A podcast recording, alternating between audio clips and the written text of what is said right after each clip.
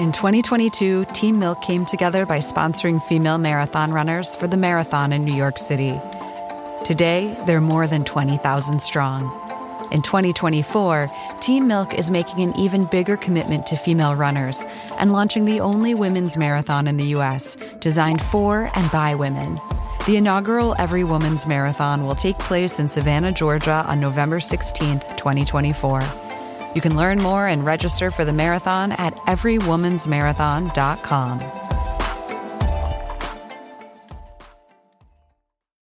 Hey, before we get started, I want to tell you quickly about some sponsors making today's show possible. First up, our good friends at Mubi.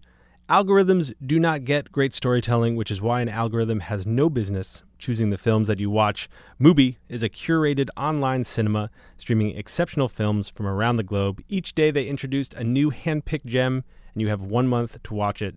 Whether it's a timeless classic, a thought provoking documentary, or a groundbreaking masterpiece, their lineup is always handpicked by experts. Plus, you can delve deeper into the films with exclusive interviews, video essays, and critical reviews on Mubi's Notebook. Try Mubi free for 30 days at mubi.com slash longform. That's mubi.com slash longform. Thank you, Mubi, for sponsoring the show. And thanks also to the great courses. We're uh, fans of history, and I want to tell you about a new podcast. It's all about history. It's being launched by the Great Courses Plus. It's called Food a cultural culinary history. It's a fascinating look at food as a driving factor in history from cave people to the present day. You can learn interesting food facts, try delicious historical recipes, and more. Just search for food, colon, a cultural culinary history on Apple Podcasts, Google Play, or wherever you are listening to this show, which starts right now.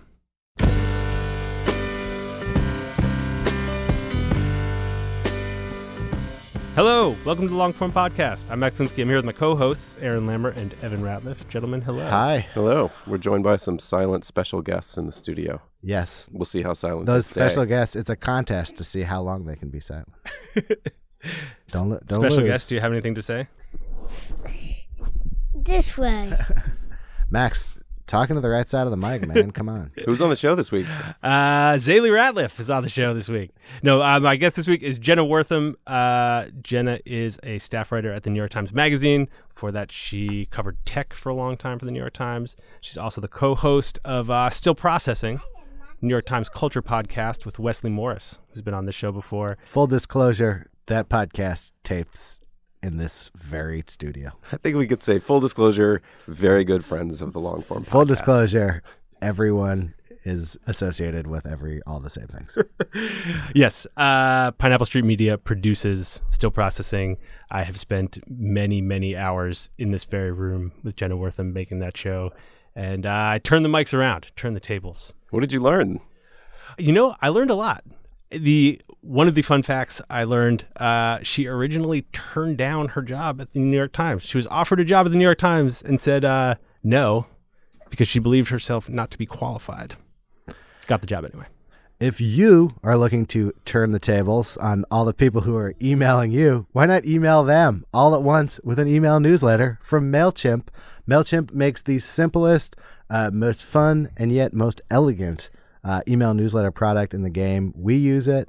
I know, Evan, you use it over there at the Atavist now. That's correct. We do use it. uh, everybody's using MailChimp as far as I've heard. So uh, check them out. Thanks to MailChimp for sponsoring the show. and now here's Max with Jenna Wortham.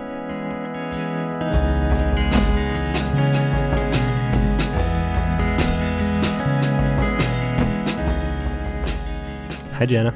Hi, Max. How are you? I'm really good. I feel like this is something of a home game for you. Yes. you are sitting in your normal chair, I feel like I'm here more than my home. So, yeah. uh, but we're doing a different thing. Now I get to ask you a bunch of questions that I normally don't get to ask you. This is great. I'm sweating a little bit. I have conned you into this. I feel like it's been a long time coming. I know. I said no a few times, but now I'm here. Now you're here. And now I'm going to ask you all those questions. I feel like I know you pretty well. Mm-hmm. You and I have spent a lot of time together. It's been years. Yeah, it's we- been years. Well, I actually went back and looked at like I like searched my email Oh, for you the did? first time that we talked. Yeah. And I remember it was like 2011 that sounds right. and I emailed you because we were making an app for long form Oh my god. and I sent you this pitch. It's so embarrassing. The email Is I sent it? you. Yeah. Oh, I'll find it. It's like ass kissy. and I remember sending it. I worked on it like I've worked on that email for a long time, and I remember sitting around and just being like, if Jenna Wortham could write about this man, it would make Stop. it would solve all of our problems. But wait, hold on quickly. Carr wrote about you guys, right? Did I write about you guys or did someone else write about you guys? Carr wrote about it. I think Brian wrote something about it. Yeah. but, I like, remember that. yeah, And, and- you guys came to the party that we used to throw at South by Southwest. Because that's Mhm. my first memory of really hanging out with you was in Austin. Yeah, the Texas. amazing those parties at the San Juan, right? That's what it's called. Yeah, the San Jose. the San Jose. So me, David Carr, and Brian Stelter, when we all worked together, right around then, like 2010, 11, 12, every year we would go to South by. I've been going to South by since I was at Wired, but we would, in that iteration of going to South by, we would throw a garden party. And Carr, David Carr, always stayed at the San Jose um, hotel, which was like down 35. So you kind of had to have a car. It's out of the way. But we always try to make it the coolest media party. I mean, it was. It was. Um, I remember him inviting. me. I I did a panel with him, hmm and it was amazing. I spent the whole morning with him, and he was so nice. And he was so nice about the app, and he kept saying like, "Oh, it's so beautiful. It's great." And then, um, and then we like went out, and the ballroom was like packed, and everyone was there to see him, of Ugh. course. And um, right before we started, he leaned over to me and was like, um, "You know, you're taking food off my plate, right?" So good. with and I was just like, um, but yeah, funny. and then afterwards he like gave me this bear hug and he was like, "Come to this party, don't tell anybody." Yeah, I loved it. He was real into the party being like, I mean, he knew how to make it things cool. Like, he was very into it being so off the grid. Like, you had to want to go to get there. You couldn't party hop. That was key. You couldn't duck in for 10 minutes. You had to come and be there. And his wife, Jill, would get all the best barbecue. I was in charge of the touches. So I would buy fresh flowers and make the bathtub into the beer garden and get the fun, cute things like party hats and streamers. And then Stelter would just kind of help set up. He would be the muscle, which was really fun. it's interesting. I've been thinking about David Carr a lot and, and the people he brought into my life in a very clearly cut way. Like Ta-Nehisi and I are friends because of David Carr. Like that's the only real thing that brought us together. Like Hmm. we befriended each other when he died and then got really close right after that which was really interesting. And there are a few people in my life who were his people and then they became my people because of that. But he was never a mentor to me in the way he was for a lot of people. I get asked a lot to talk about how he shaped me as a journalist. And I'm like, he was just kind of my surrogate dad. Like him and Jill were like my parents, you know? And then I became good friends with one of his daughters, Erin. And so it's just interesting to me. It's like I just didn't have that like journalistic rigor with him. Like we didn't talk about work, we didn't talk about stories. We just like kicked it hardcore. And he like, like taught you how to throw a party. Yeah, you know, like and and like how to be nice to people. Yeah, You know. it was amazing. I mean, how many people seem to have. Like I hadn't spent that much time with him, and it had this huge. Mm-hmm. I'd held on to it so strongly, Mm-hmm. and there were so so many people Affected by true. him. Yeah, I think I mean this is the last thing I'll say. I just it's just interesting because it's coming up for me a lot because I think watching him work, he knew how to do the dance of he knew how to be a public chameleon. He knew how to seem very accessible but really only let certain people, you know, in past the rope, right? He knew how to be nice, but he knew how to be firm. He knew how to be taken seriously as a journalist, but also show up and be the guy that everybody wanted to be around. And it's he was good at that before most of us even knew we had to be good at that. And so watching him work was a real education for me because I think it's a real tough thing to, as a public person, I'm using quotes, but as someone who is public facing in whatever capacity, people feel that they have a, they're entitled to your time and your attention in a way that's really hard to navigate mm-hmm. without getting really grumpy and salty. And I think he was good at knowing how to balance that. It's something I'm thinking a lot about how to how to do right now. yeah. Do you think you're good at that? I, you know, I don't know. I think I'm getting better at understanding my own limitations. That's what I've learned a lot about myself in the last couple of years. what do you mean by that? Well, I have a Gemini moon, which means I have two sides, and I've come to understand those two sides to be the the one that wants to be the socialite and the one that wants to be the introvert. I'm really into my home. I have a it's funny because I have a living room that's not really meant for anyone but me. So there's like a couch for one person. There's a footrest for one person. I have like a library, I have an easel, I have like my looms, I have all the stuff that just makes me feel really good. And like that's where I go when I really want to recharge. It's like I really need my Jenna cave. Like I really, really need to sit and like work with my herbs or listen to music or paint or whatever I need to do. And that's the interior part of me. But then there's a part of me that also turns that room into like, you know, I have like a low coffee table and like all these pillows and I'm like, come through and I'll just like if I'm hosting five people, it might as well be 50. Like I'm just like the more the merrier. And hmm. so those are my two dueling sides. And I've really understand that when I'm done public facing, I'm really done. And trying to do it when I'm not in the mood to do it does not work for me. Does one feel like more you, like more authentically you? No, they both, I get a kick out of both. And I think sometimes it's tough because I don't know where our obligation ends to other people that appreciate the products we make. You know, a tweet, an idea, an Instagram, a podcast, a story. I don't know what the relationship between the people that absorb that stuff is like where it ends with me because that's not i don't see me as the product of my work but people who are interfacing with the work see that as an extension of me so it's a weird thing but i will say that the thing that feels most me is like when this happened the other day when after we did the still processing with Ta-Nehisi, we were crossing the street and this bus driver just like punched the horn and we all turned back and he just like raised a fist. It wasn't for me or Wesley, it was for Ta-Nehisi, but I was like, that's like perfect. That's like exactly the perfect interaction where you're just like, what's up? You don't really have to do a whole lot of work and they're not being that intrusive. It's just a but once I was in a bodega and I was in a real like a real blue mood and I was buying tampons and I was buying like cleaning solution and like ice cream and just like a real gremlin moment of like, oh, all the stuff I need. And like, I'm going to spend $45 in bodega and I don't even care, you know? And this guy's like, I had like two big boxes of like jumbo tampons. And I'm like trying to get them down. And this dude's like, I don't mean to interrupt you, but I'm a huge fan. And like as I turn, just like all these tampons are like falling on me and I'm like clutching the ice cream and the seltzer and the cleaning stuff. And I'm just like, okay. Like I was just like, I mean, at least you're seeing it. At least you're seeing all of it. Like I don't know what to say except like, cool, you know? And then uh like just keep walking. Go. Yeah, it's just like I, you know, I don't know. So it's it's funny. Like I I appreciate it really makes the work feel worth it to know it really resonates with people. But Well- I'm not used to people talking to me so much on the street. Well, that was one of the things I, I- was interested in talking to you about. I mean, thinking about like those San Jose days when all I wanted in the world was for like you to write about this little app that Aaron and I had built. Like, was that tension there for you then? Because you had like some ginormous number of Twitter followers, and you were like, so you were a tech reporter. Mhm. You were like very much living in that world, and kind of like it felt at least like living pretty publicly Mm-hmm. on social media and all that stuff. Was this divide and that tension that you're talking about, was that present for you then, or were you not thinking about it as much?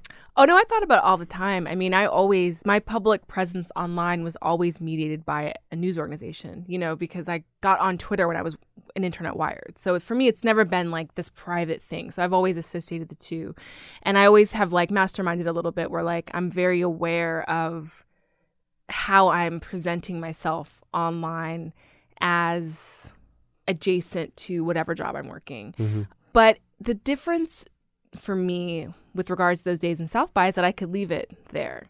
I might have like a couple of weird moments where somebody might be like, "Oh, I saw you on Twitter." Like, is that, you know, and I would I deliberately would choose avatars that looked cool but not really like me, but I think now there is such a pervasiveness of media that is created socially and shared socially that it's harder to hide and I mean, especially with the podcast, like it, those are our faces. Right. And I, you know, I remember when we were making the album art, to me, it, it was a very conscious choice to use our faces because we were one of the, the Times' first cultural podcasts, one of the first that they were making in house, you guys.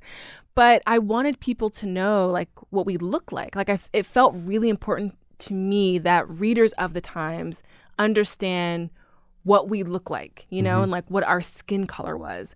And I think that was a smart choice, but it also became I mean the number of people that see me now and know who I am has exponentially I mean it's just it's Since- it's exploded Since you started the podcast. since we started the podcast. Really? I mean, there doesn't. I mean, Max, there isn't a day that goes by where someone doesn't stop me, and I don't have it as bad as some of my friends who their brand is their presence on Instagram. Mm-hmm. I've become much more protective over my personal life now. Like I'll Instagram story all day, but it's not really going to be here's where I am, like details. Like I'm not like checking on Foursquare anymore. You know what I mean? If that was still a thing, Why do you have to do it?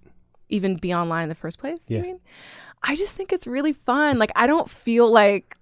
my job will probably kill me for saying this, but like I don't really. I think at one point it was really crucial to distribute your stories via Twitter, via whatever.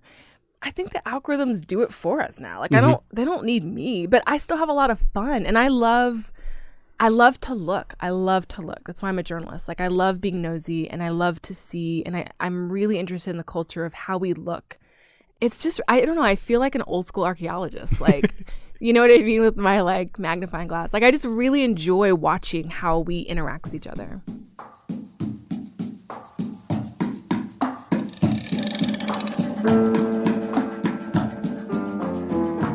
Hey, I'm going to put things on hold for just a second and tell you about a uh, podcast I think you should check out, particularly if you're into myths, legends, folklore. If you were into fairy tales as a kid, I think you're going to like this show. It's called Tales, and each episode combines analysis with uh, captivating campfire style storytelling, and every story takes you through these uh, like dark twists and turns. It's really not the fairy tales you're used to. You can check out episodes on Beauty and the Beast right now, and there's new ones coming out every other Saturday. They're going to have an episode on Bluebeard, Little Red Riding Hood, uh, many, many more. Visit Apple Podcasts, TuneIn, Spotify, Google Play, or wherever you are listening to this show. Just go and search for Tales. That's T A L E S. Or you can visit parcast.com slash tales to start listening right now. That's Parcast, P A R C A S T dot com slash tales to listen right now. Now let's get back to Jenna.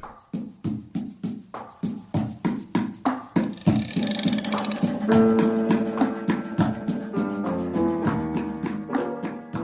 want to go back to that time that like when you were at Wired, maybe right around when you made the jump to the Times, and like you were Jenna Wortham tech reporter. That was mm-hmm. that was your job. How does the way you're talking about this stuff and the way you sort of interact with and think about social media and the internet and tech now, how does that compare to how you thought about it then? Well, back then I didn't really know it was something I could turn into a job, which was hilarious. So that was sort of like my eyes were really being opened to When, when did you start at Wired? How old were you? Oh my god. Hmm. I was a real baby because I moved to say okay, so I I went to University of Virginia. I didn't know what the hell I was doing. I basically flunked out, which is mortifying. I mean, not really because I'm fine, but like at the time it was very embarrassing. You didn't graduate? I barely graduated. I barely graduated. I had a really hard time in college. I wasn't prepared for both the academic rigor of school, like the expectations of independence, and then also just a lot of the social recalibration that I had to do. I grew up in DC. I went to Charlottesville for school, two hours away. Might as well have been two universes away from each other. I, mm-hmm. I had a really hard time adapting to just the social organization of college. And so I had to get out of there as quickly as I could. And I, I worked in restaurants when I was in college. That's how I paid for a lot of stuff. And so when I was done, I, I worked for a couple more months in the summer to save money and was like, well, where are restaurants in America? Like where I could make a lot of money. so it was like New York or San Francisco. And I felt like New York was really overwhelming. Like I knew I'd end up here, but I was not ready. And I had family out west and I'd spent some time out there in Southern Cali and was like, I fucking love California. I want to go back. And I was just exhausted after college. So I just went and basically partied for a couple years and did the restaurant life and loved it. And shout out to Sauce. Um, and Were you a server?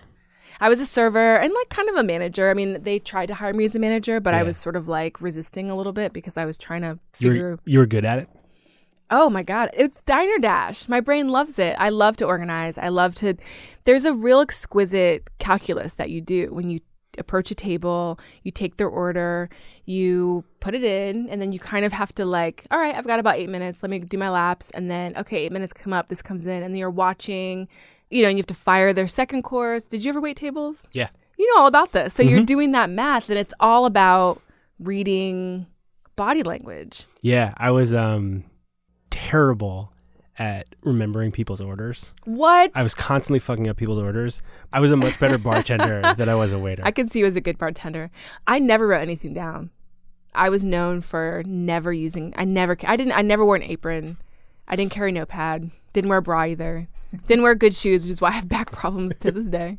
so you're hanging out, partying, waiting tables, And how do you decide to apply for an internship at Wired? How does that happen? I knew that was the plan. The best thing about my time in college is I took this amazing graduate course called Grassroots Publishing. We put out like a feminist publication. And I was like, oh, I love magazines. This is what I like to do. I like writing. I like reading. I didn't really know how it could be a job. That was hard for me because my parents, most of my family works for the government. They have like real nine to fives. And so I was good at science. I was like, that's the path I have to pursue. I need to become a doctor. I need to become something sort of professional. And I had a hard time in college because the creative part of me was like really unhappy. And so I was mm-hmm. just like sabotaging myself a lot. Anyway, so I'm in San Francisco. I'm waiting tables. I'm enjoying it, looking on Craigslist. And I just start interning at every, I interned at basically every magazine that existed in San Francisco. I worked at the now defunct Girlfriends, which was a lesbian magazine. They sent me to Dinah Shore to advertise the mag, which was really fun. I worked for San Francisco Magazine. I applied to 7 by 7 and got it, but I think I'd also gotten the Wired internship at that point, so I chose Wired. I worked for, oh my gosh, there's a couple of really short leaflets that I can't remember the name of. They're super iconic that I worked for. I worked for SFIS too. I did a lot of this for free. Mm-hmm. And so Wired was just one of the many places.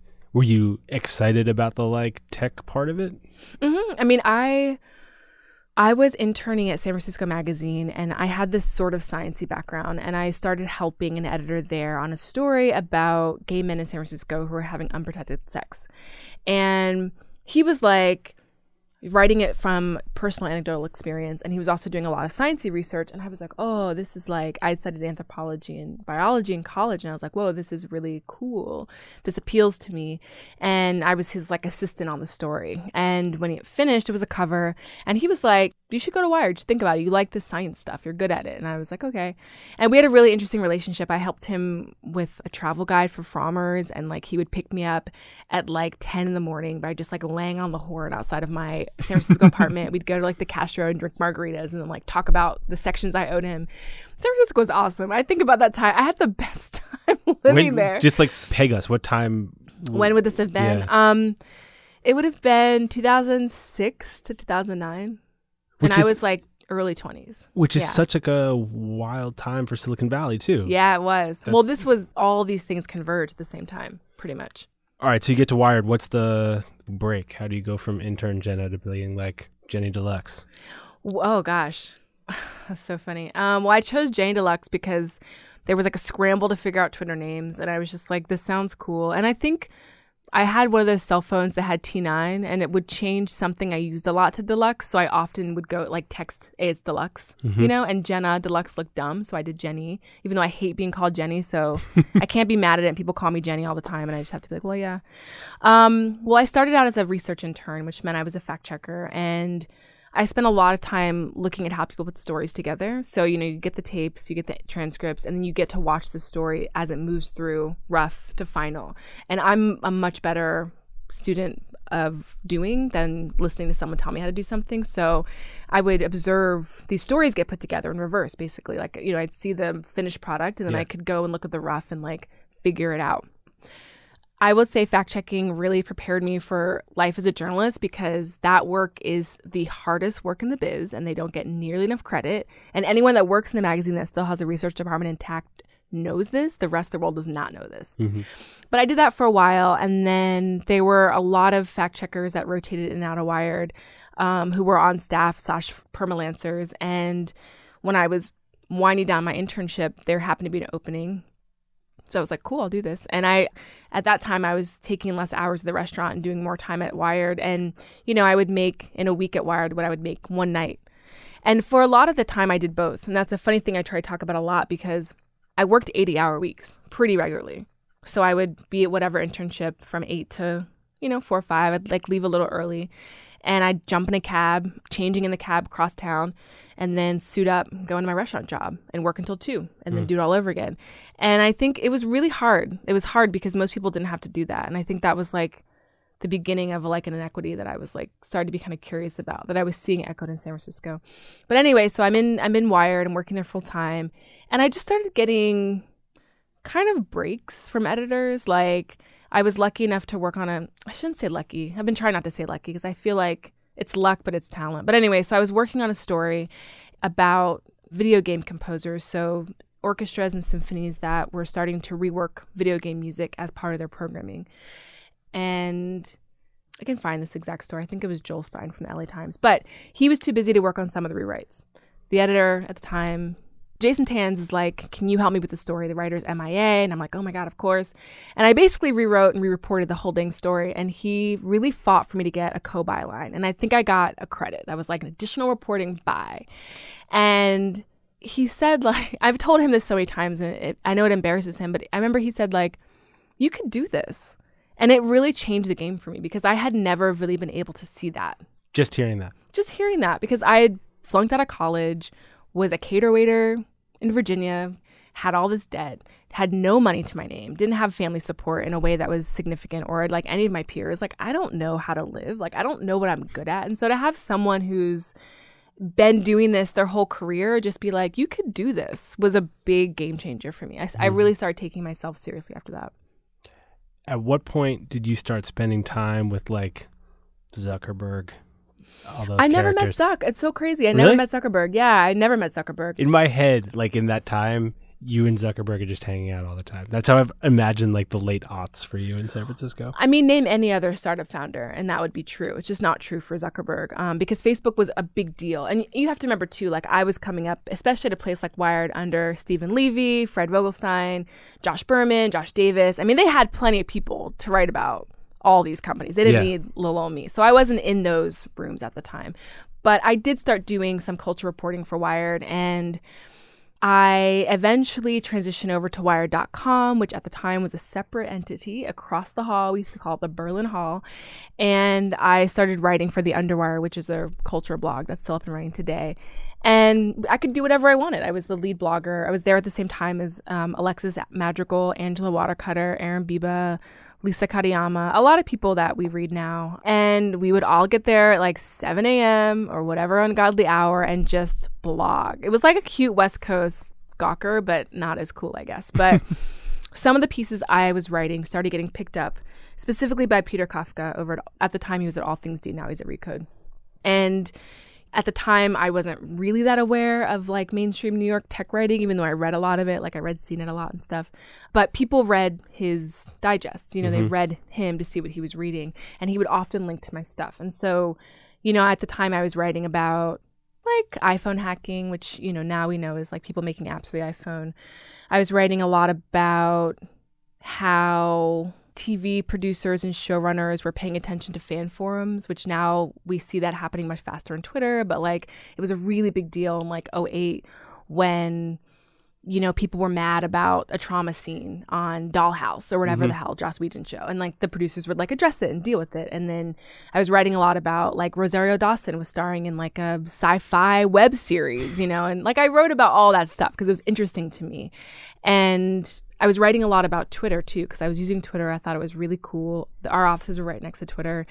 And I just felt like something new was happening. And I felt like watching people's relationship change to each other by way of their phones was like worth looking at even though i didn't really know like what that was called yet or even that it was like a business Yeah. story I was thinking about it more from like an anthropological lens Were you optimistic about like tech then? back then I was super excited about the possibilities. I felt like I didn't know what it was or what it was going to be, but I just remember thinking it was a really big deal. I mean, my recollection because I was reading your stuff then too, and my recollection of it was like you were you were about it. Mhm. Like you were optimistic, and you know now I feel like I've had enough conversations with you in the last couple of years about this stuff that I wouldn't say you seem as optimistic now. Yeah, I think what I liked about the job back then was the trend spotting aspect of it. I think Mhm. I liked figuring out what trends were emerging and then reporting on those trends. Like I think that was the diner dash part of it to me. It was like figuring out how to do this thing well. Mm-hmm. And so some of the pieces I had been writing for Wired got noticed by Damon Darlin, who was then the deputy tech editor for the New York Times, and that led to a series of conversations that wound up getting me hired. And when I got to the Times, they were like, "It's cute that you want to write about like how conversations on Twitter are changing language, but we need you to write about business." And so it was like a real rude awakening. But it was really. Did you know good. that that was what the job was going to be? No, it was an old okey doke. Really? But they do that. That's okay. That's all right. Um, but it was good because knowing how money moves influences how I think about this stuff now. It's not just enough to be like, you can talk to anyone in the world and like look at everyone, like everything's a portal on Instagram. It's like, no, but like, how are people making money off of each other? And also, like, how is that echoed in history? What was it like for you to move across the country? You moved for that Times job, right? Mm-hmm. Move across the country, start working at the New York Times, Yeah. walk in, get told like you're gonna have to figure out the business side of this. This isn't just about uh, doing your like fan form trend spotting. yeah. how, how did that feel? It was fucking terrifying. it was terrifying. I mean, you know, I mean, I've I've said this before, but you know, I like turned the job down. Really? Yeah, I I had been talking to the Times for like five months, which basically would just involve, and I was like 24. I was like a baby. You know, they would take me to lunch and we'd hang out and talk about the internet and like thoroughly nerd out, and then they would say like. Take a look at this story by Brian Stelter and let us know if you think like what would you do with this, but about about tech. Like send us like four ideas, and so I'd be like, oh my god, it's like freaking out. I was still like waitressing, you know, like working at Wired, you know. So it was just like this. I also didn't know I was really being groomed for a job. I was mm-hmm. just like, oh, who knows what this will be. But at, th- at that same time, though, I was also starting my other freelance career. So at the time, I'd interviewed Solange Knowles for Bust Magazine, which was a cover. And I interviewed Diablo Cody right after she won the Oscar for Juno about her next movie. So I kind of was getting confidence. Like I kind of was like, I'm good at not just Must have been a heady time. It was really fun. It was really fun too. And I was like really cute and I was like coming into myself. Like I felt really good about myself. Like I was living outside of Virginia. I was like, California is such a weird, freewheeling place in general. And like San Francisco at that time was still freaky, was still fun. Like I was going to Burning Man. Like I just was really feeling myself. Like, yeah. Yeah. Sounds fun as shit. It was fun as shit. but I have a lot of anxiety. Like I have chronic anxiety. So I, know, I know that to be true. it was also really scary. I think what really worried me, I don't know, I was okay with failing, but I was not okay with being told that I was a failure. Like, I was okay with taking the job and being like, you know what, it might not work out. Like, maybe this won't work. Who knows? I know how to waitress. I know how to land on my feet. I've done it my whole life. What I don't want to happen is for these people to say you didn't cut it. That these, was like, these people being like the Times people. yeah, that was like the thing for me. It was like really tough to reconcile. Like I could do this. Like I'm not afraid to go there. But what I'm afraid of is someone saying like we looked at you and decided you didn't pass muster. You know, like that was a real fear for me. And so you turned down the job when they said you passed muster. Yeah, well now I've been therapized enough to know now that that's just like trying to anticipate, you know, a fear of rejection before it even happens, just self-sabotaging. But uh, you know, they because when I was interviewing with them, I didn't know the depth or the gravity of the type of job they wanted to hire me for. I thought maybe I'd freelance for them. I thought maybe I would do a couple pieces and then we would get the ball rolling. And so when they said, you know, I've got this opening for a business reporter, I was like, you know, I didn't go to J school, guys. Like, I didn't, do you need to see my transcript? Because it's really bad. Like, I just was kind of like, I don't think, I just don't think I qualify. You know, I don't think that I can do this. And I also think I was a little, you know, I knew that would mark the end of whatever pre adulting period I was having. Mm-hmm. Like, I knew that was marking the end of it. And I was a little sad to let go of it because I was really enjoying. Yeah, you're feeling yourself. But you have to remember, too, this was 2008. Obama wins. I get this job. It's like, yeah, it's a new damn day, girl. So I said, so basically what happened is I wrote them back and was like, I don't think I can do this. And they called me and they were like, we got your email. We read it. Now delete it and send us another email that says, I'll take the job. And I was like, okay. Wow.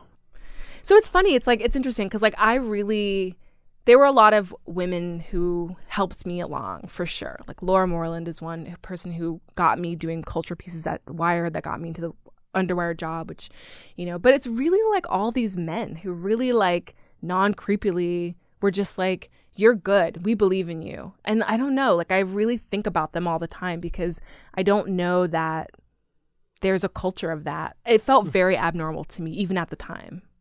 Yeah, I mean, I've never heard a story like that before. Mm-hmm. And even when I got to the Times, you know, I was working with all these heavyweights like Brad Stone, Ashley Vance, like Miguel Helft, and they all helped me. They all would be like sharing documents with me. You know, I remember I would be so freaked out because I'd have to do like Apple earnings report, and Brad Stone would just be like, "It's plug and play. Like, here's my old draft. Just like delete the numbers and put the new ones in. Like, you got it. You know what I mean?" And I would be like, "What do you mean?" And he'd be like, "You got this." Like, they would just really. I mean, and that is not normal. Like that's Why do you think they did that? I don't know. They're good people. They liked me. Who knows?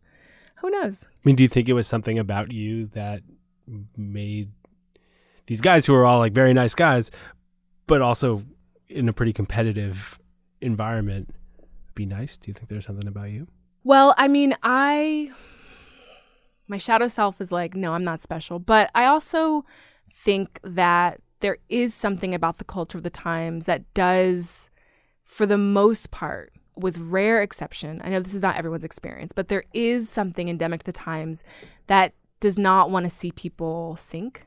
That there is a desire to help other people float if you can, and Mm. that sharing resources is not you know, I mean, I remember working with Steve Lohr, who is, you know, was writing about Tetris when I was born. You know, I mean, he's been writing longer than I've been alive, you know, and he's someone who never, ever treated me as if I were anything other than like his is highly esteemed colleague. And, you know, that really shaped me too. It's like how I want to be in a workplace. So I think there was something very particular about our tech pod at that period of time that was nourishing, cocooning, supportive. I mean, all the things, which isn't to say, you know, it was all roses. Like we worked so much. Like we worked a lot. I mean, all the time. That was basically my life for the next several years. But I wasn't ever afraid to admit what I didn't know.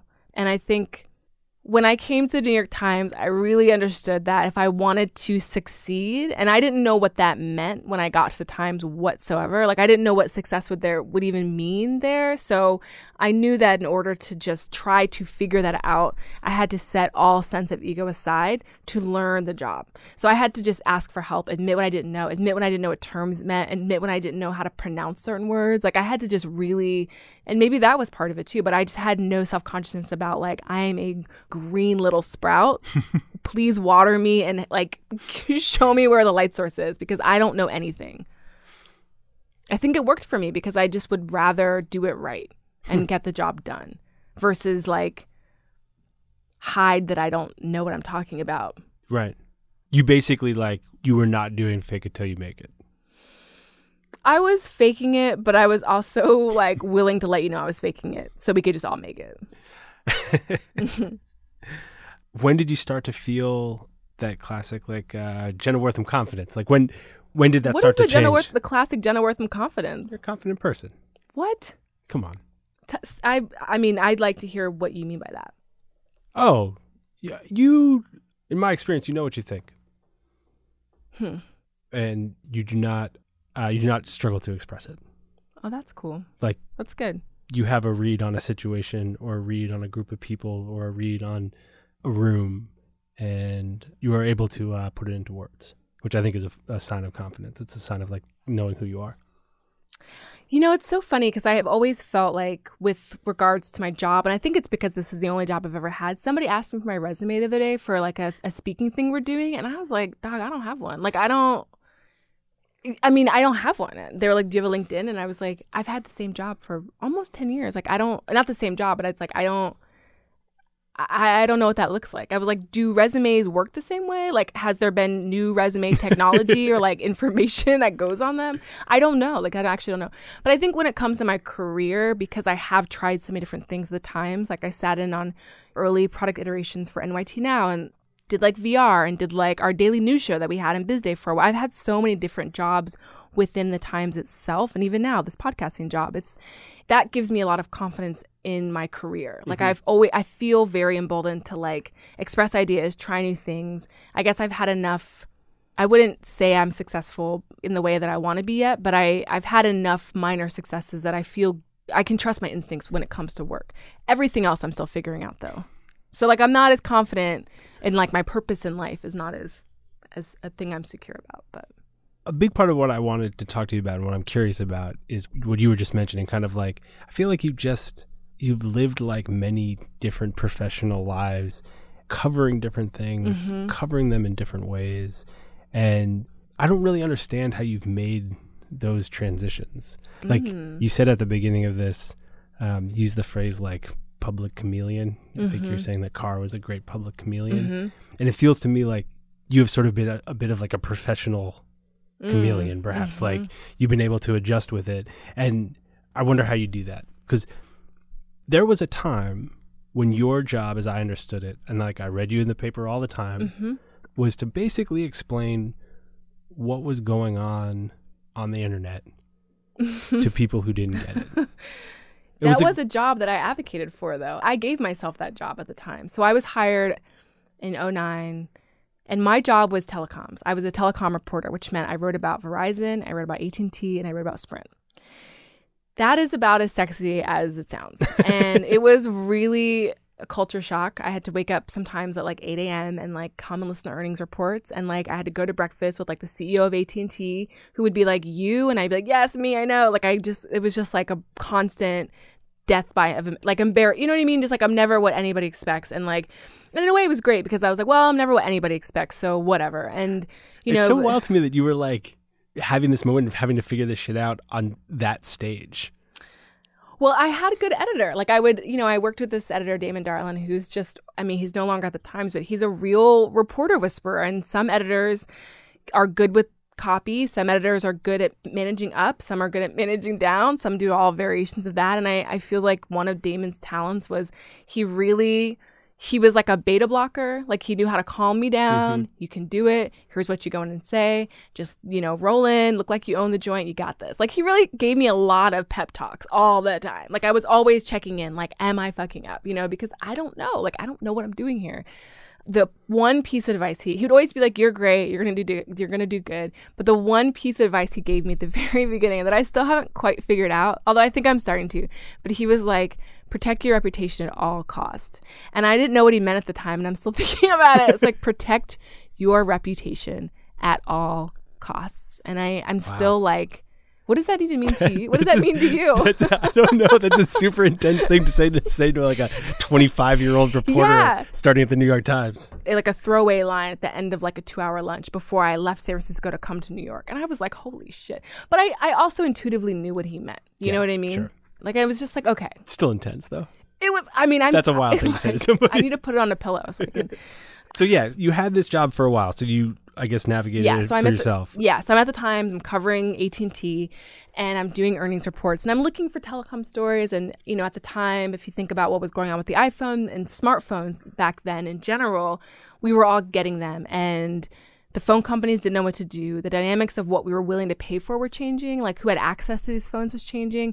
How pay-as-you-go phone programs were changing. So I was really interested in that sh- those shifts because you know, again, I was like looking at my own life and figuring out is this a story? And then now this other layer, how is that a business story? And I was mm-hmm. seeing a lot of people I know have to do like pay as you go phones. And so I was like, this is telling a very interesting story about one of the most fundamental like utilities of American life, which is communication. Like it was mandatory at some point to have a phone number, a mobile phone number, basically, if you wanted to have a job. And what does it mean that some people can't afford this thing that's the real trendy thing. And then on the other side of it, it's like I remember I was writing stories about like we know when people would trick out their phones, and we don't do it as much anymore, but people would go in and they'd get someone to put a clear back on their phone, or they'd get, you know, I just wrote about that stuff, like chop shops. And like that was really fun. And so I think that was a way in which I started to be able to differentiate myself from the pack a little bit. And I don't know if this is around the time my job changed, whether it was this exact moment or a little bit before or after. But this story I always think about, which was like the pivotal moment for me, which is we were having our weekly tech meeting, and I was on Facebook late to the meeting and stalling because we had to go and like go around the table and like, what are you interested in? I never, I was like the most stressful meeting every week for me. Like, I don't know. And I was on Facebook and Mark Zuckerberg posts an update and it's like, we've just bought Instagram for a billion dollars. And I was like, oh my God. And so I run, I'm like, guys, Facebook just bought Instagram for a billion dollars. You're like screaming. And they're like, start the blog post. And I'm like, on it and like writing. And we had a real tight knit team. And uh, my editor, David Gallagher, who I got really close with too, and also stepped in as this like, you know, sort of pseudo parental editor figure, like really protecting me and encouraging me. And he's like, I think this is like front page. This is a big deal. Like, I think we should pitch this to the A1 meeting, which is the meeting, the daily meeting the New York Times has to figure out what's going on, on the front page. And he's like, You're going to have to explain what Instagram is. Like, this is a different time. Like, people did not have iPhones in the newsroom, they didn't know what it was. But it went on the front page, and I made the lead a reference to Rihanna, a Rihanna song, which was really funny. A lot of people got it on Twitter. And it was, and that was like part of two, I feel like whatever personal brand I was building, which is not something I was doing for kicks. I just I did it for me and I thought it was funny, but then people noticed online and were like, "Who's this weird sparky kid at the Times who's Right. using a Rihanna lyric?" in an A1 story as her lead, you know. But anyway, so after that story hit, I went to my editor, our, our deputy tech editor, Damon Darlin, and was like, this is kind of what I think I'm good at. And I wrote a memo and he was like, and I was like, I want to write about internet startups. I want to write about this changing culture in New York and San Francisco. And I want this to be my full time job. And he was like, okay, pretty much. And then that was your job for That was my job. like yeah. four years. Yeah. Three or four years. Yeah. I feel like you were like a you were like a queen maker. No. A little bit. No. That makes me nauseous, Really? if so. Well, because these, you know, it's like Little Shop of Horrors now. Like, feed me, Seymour. Like, I fed all the wrong things my blood, I guess. I don't know.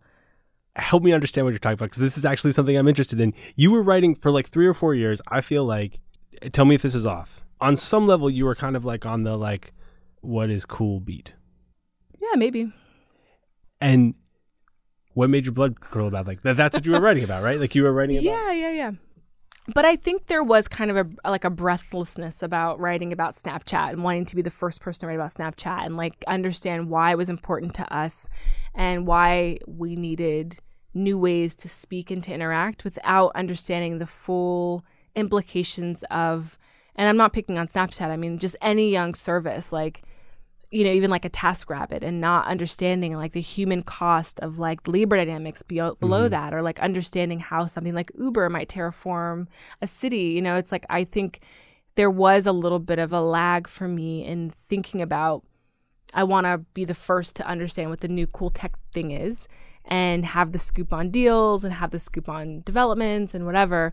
And then also knowing there was this other layer of things I couldn't quite access or write about because it was just a business story.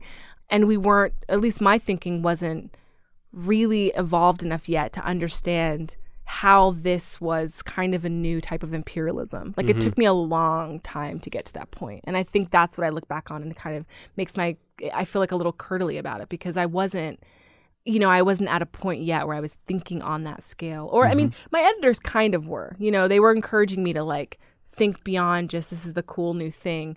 But I wasn't interrogating it as much as I am now. Like, mm-hmm. deeply, deeply interrogating, like, what does it mean that algorithms have a gaze? You know, we talk about the male gaze, we talk about the white gaze. There's an algorithmic gaze too. And like, what is mm-hmm. that doing? It scares me to think about the role that some of us might have had in like not thinking that through earlier. Do you think that that was just like endemic to tech journalism in that time? I don't think so. I think a lot. I mean, I'm thinking about like Robin Sloan in particular, who is a pal and a and a real smart internet guy and, and an author, and who definitely would, you know, Clive Thompson, even Caroline McCarthy at uh, CNET. Like a lot of smart people were writing about what it meant to put so much power and control in the hands of these companies. So I I don't think it was endemic to tech writing, but it's not necessarily what was the priority of the business section at that time because it wasn't yet clear. I think it was A happening so fast and B it wasn't really yet clear how the profit model was going to change. But I mean now it's like it's great because I look at the paper and there's so many different ways people are writing about technology all the time. But back then it was not as widespread. Mm-hmm. That sounds right to me. I mean, it also feels like I assume that part of the reason that you are no longer doing that is because a bunch of other people are doing that. that's part of it. But I think also I was starting to pick up on where I am now, which is, you know, I would talk to ex startup and be like, I don't know that I'm getting the full story, or like, I don't, you know, I, I remember, you know, trying to write a story about how hard it was for non white people to raise money in Silicon Valley, being like, something in the milk's not clean. Mm-hmm. That's a Michael K of Dlisted saying, which I always use, and he deserves credit. But you know, I remember like really being like, something is up, and I don't know what it is, and I have suspicions. I can't prove any of them, and I need to take a step back because I don't feel good continuing to give these people press, basically, right? Like I don't want to write about this thing and not these other things.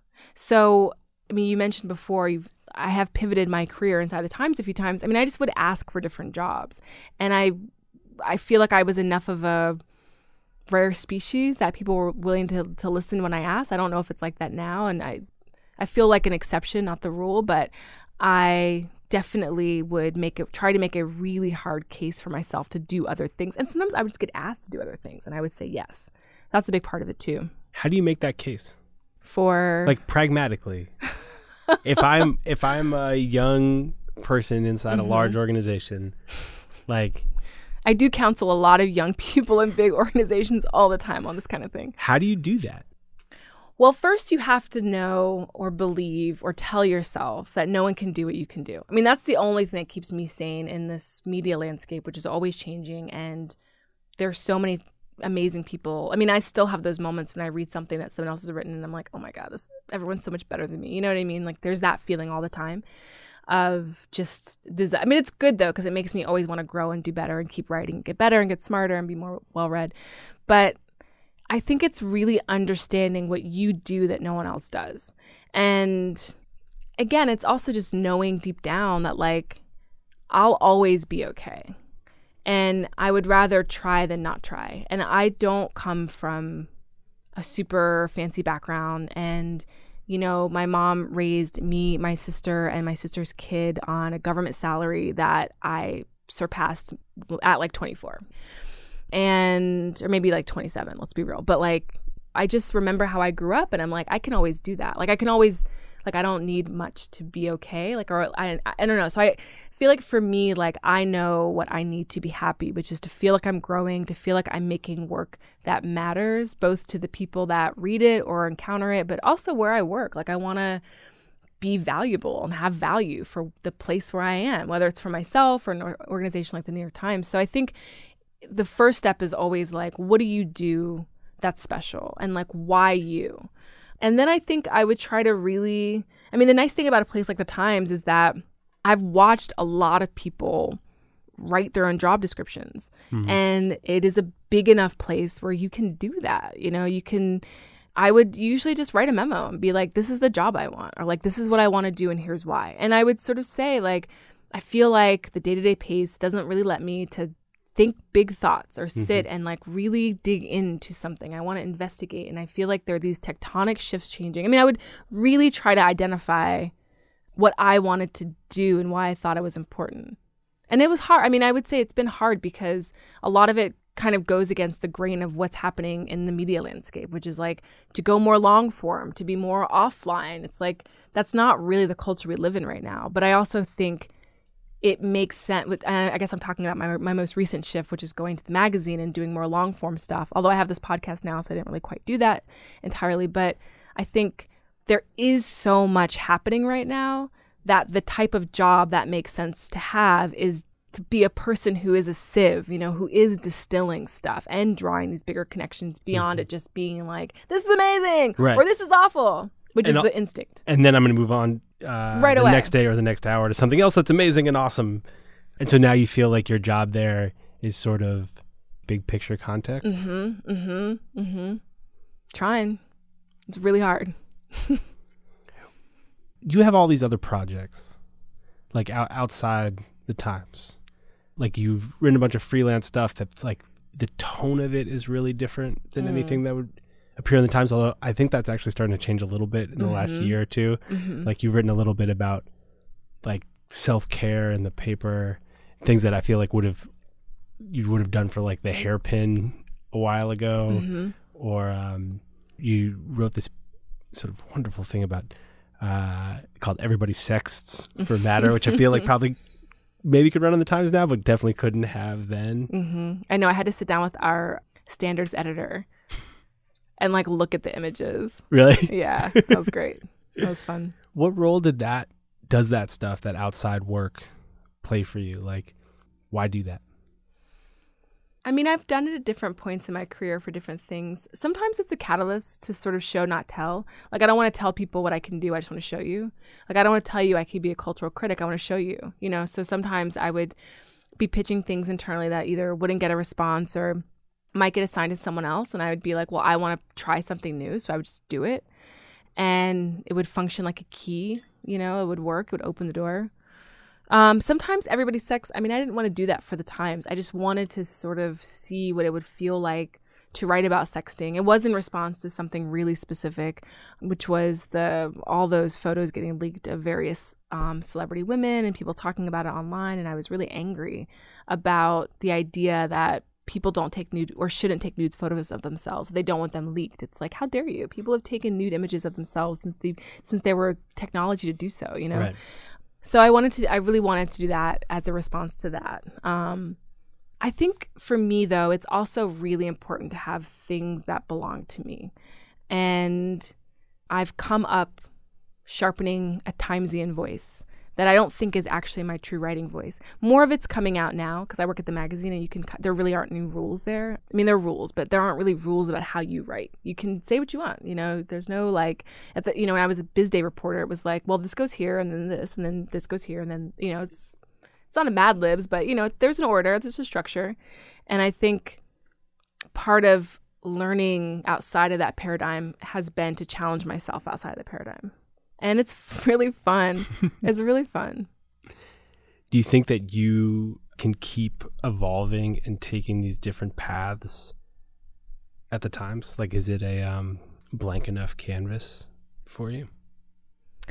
I think so. I mean, the thing that keeps me at the Times and not, and the thing too, it's like I've had so many job offers come in while I've been at the Times, everything from interest in working at a VC company or like working on a TV show or, you know, like something I'll do sparks interest and maybe you want to come do this full time or maybe you want to do this here. And I think I want to be at the Times because I think the Times is still one of the places where when they get it right, it really matters and it can really move the needle.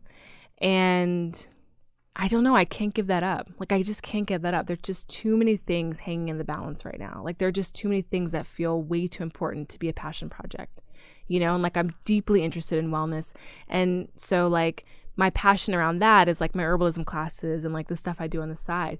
But then actually like the idea of this is something I'm working on. I've been working on forever, but like the idea of getting a story into the New York Times that looks at racial trauma and like PTSD as a result of like years of microaggression and racism, that's a big fucking deal. Yeah. So that's like harder to give up access to Mm-hmm. that potential for making that kind of change or bringing attention to that kind of thing. And is that what you feel like you want to be doing going forward?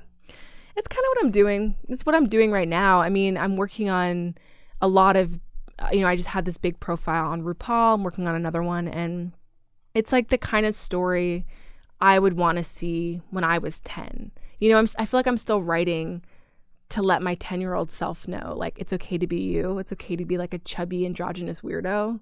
You know what I mean? Like this weird black kid, like, it's okay. There are others like you.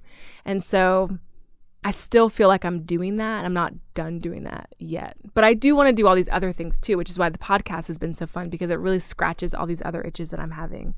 Cuz it's it's hard to go from being at a news organization where you can if you have the capacity for it, if you have the stomach for it, you can write every day. Like you can get a story in most days of the week to going from getting a story in like 3 times a year. That's a huge change. But you're liking it? I really like it. It's the job I always wanted, Max. Hey, Jenna, thank you for doing the podcast. My pleasure. It was fun. it was a long time coming. It was, but was it worth it? It was totally worth it. It was totally worth it. I feel like uh, if we had done it before we sat in this studio for like two years making another podcast, Uh-huh. uh, it wouldn't have been as good. I'm with that. I hear you.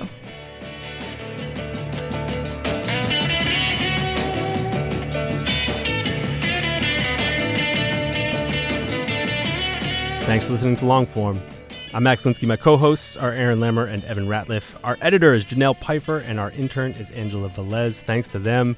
Thanks to our sponsors, MailChimp, and the new podcast from the Great Courses Plus. It's called Food, a Cultural Culinary History. Another podcast you should check out, Tales, T-A-L-E-S, fairy tales like you have never heard them before. And of course, our friends at Mubi.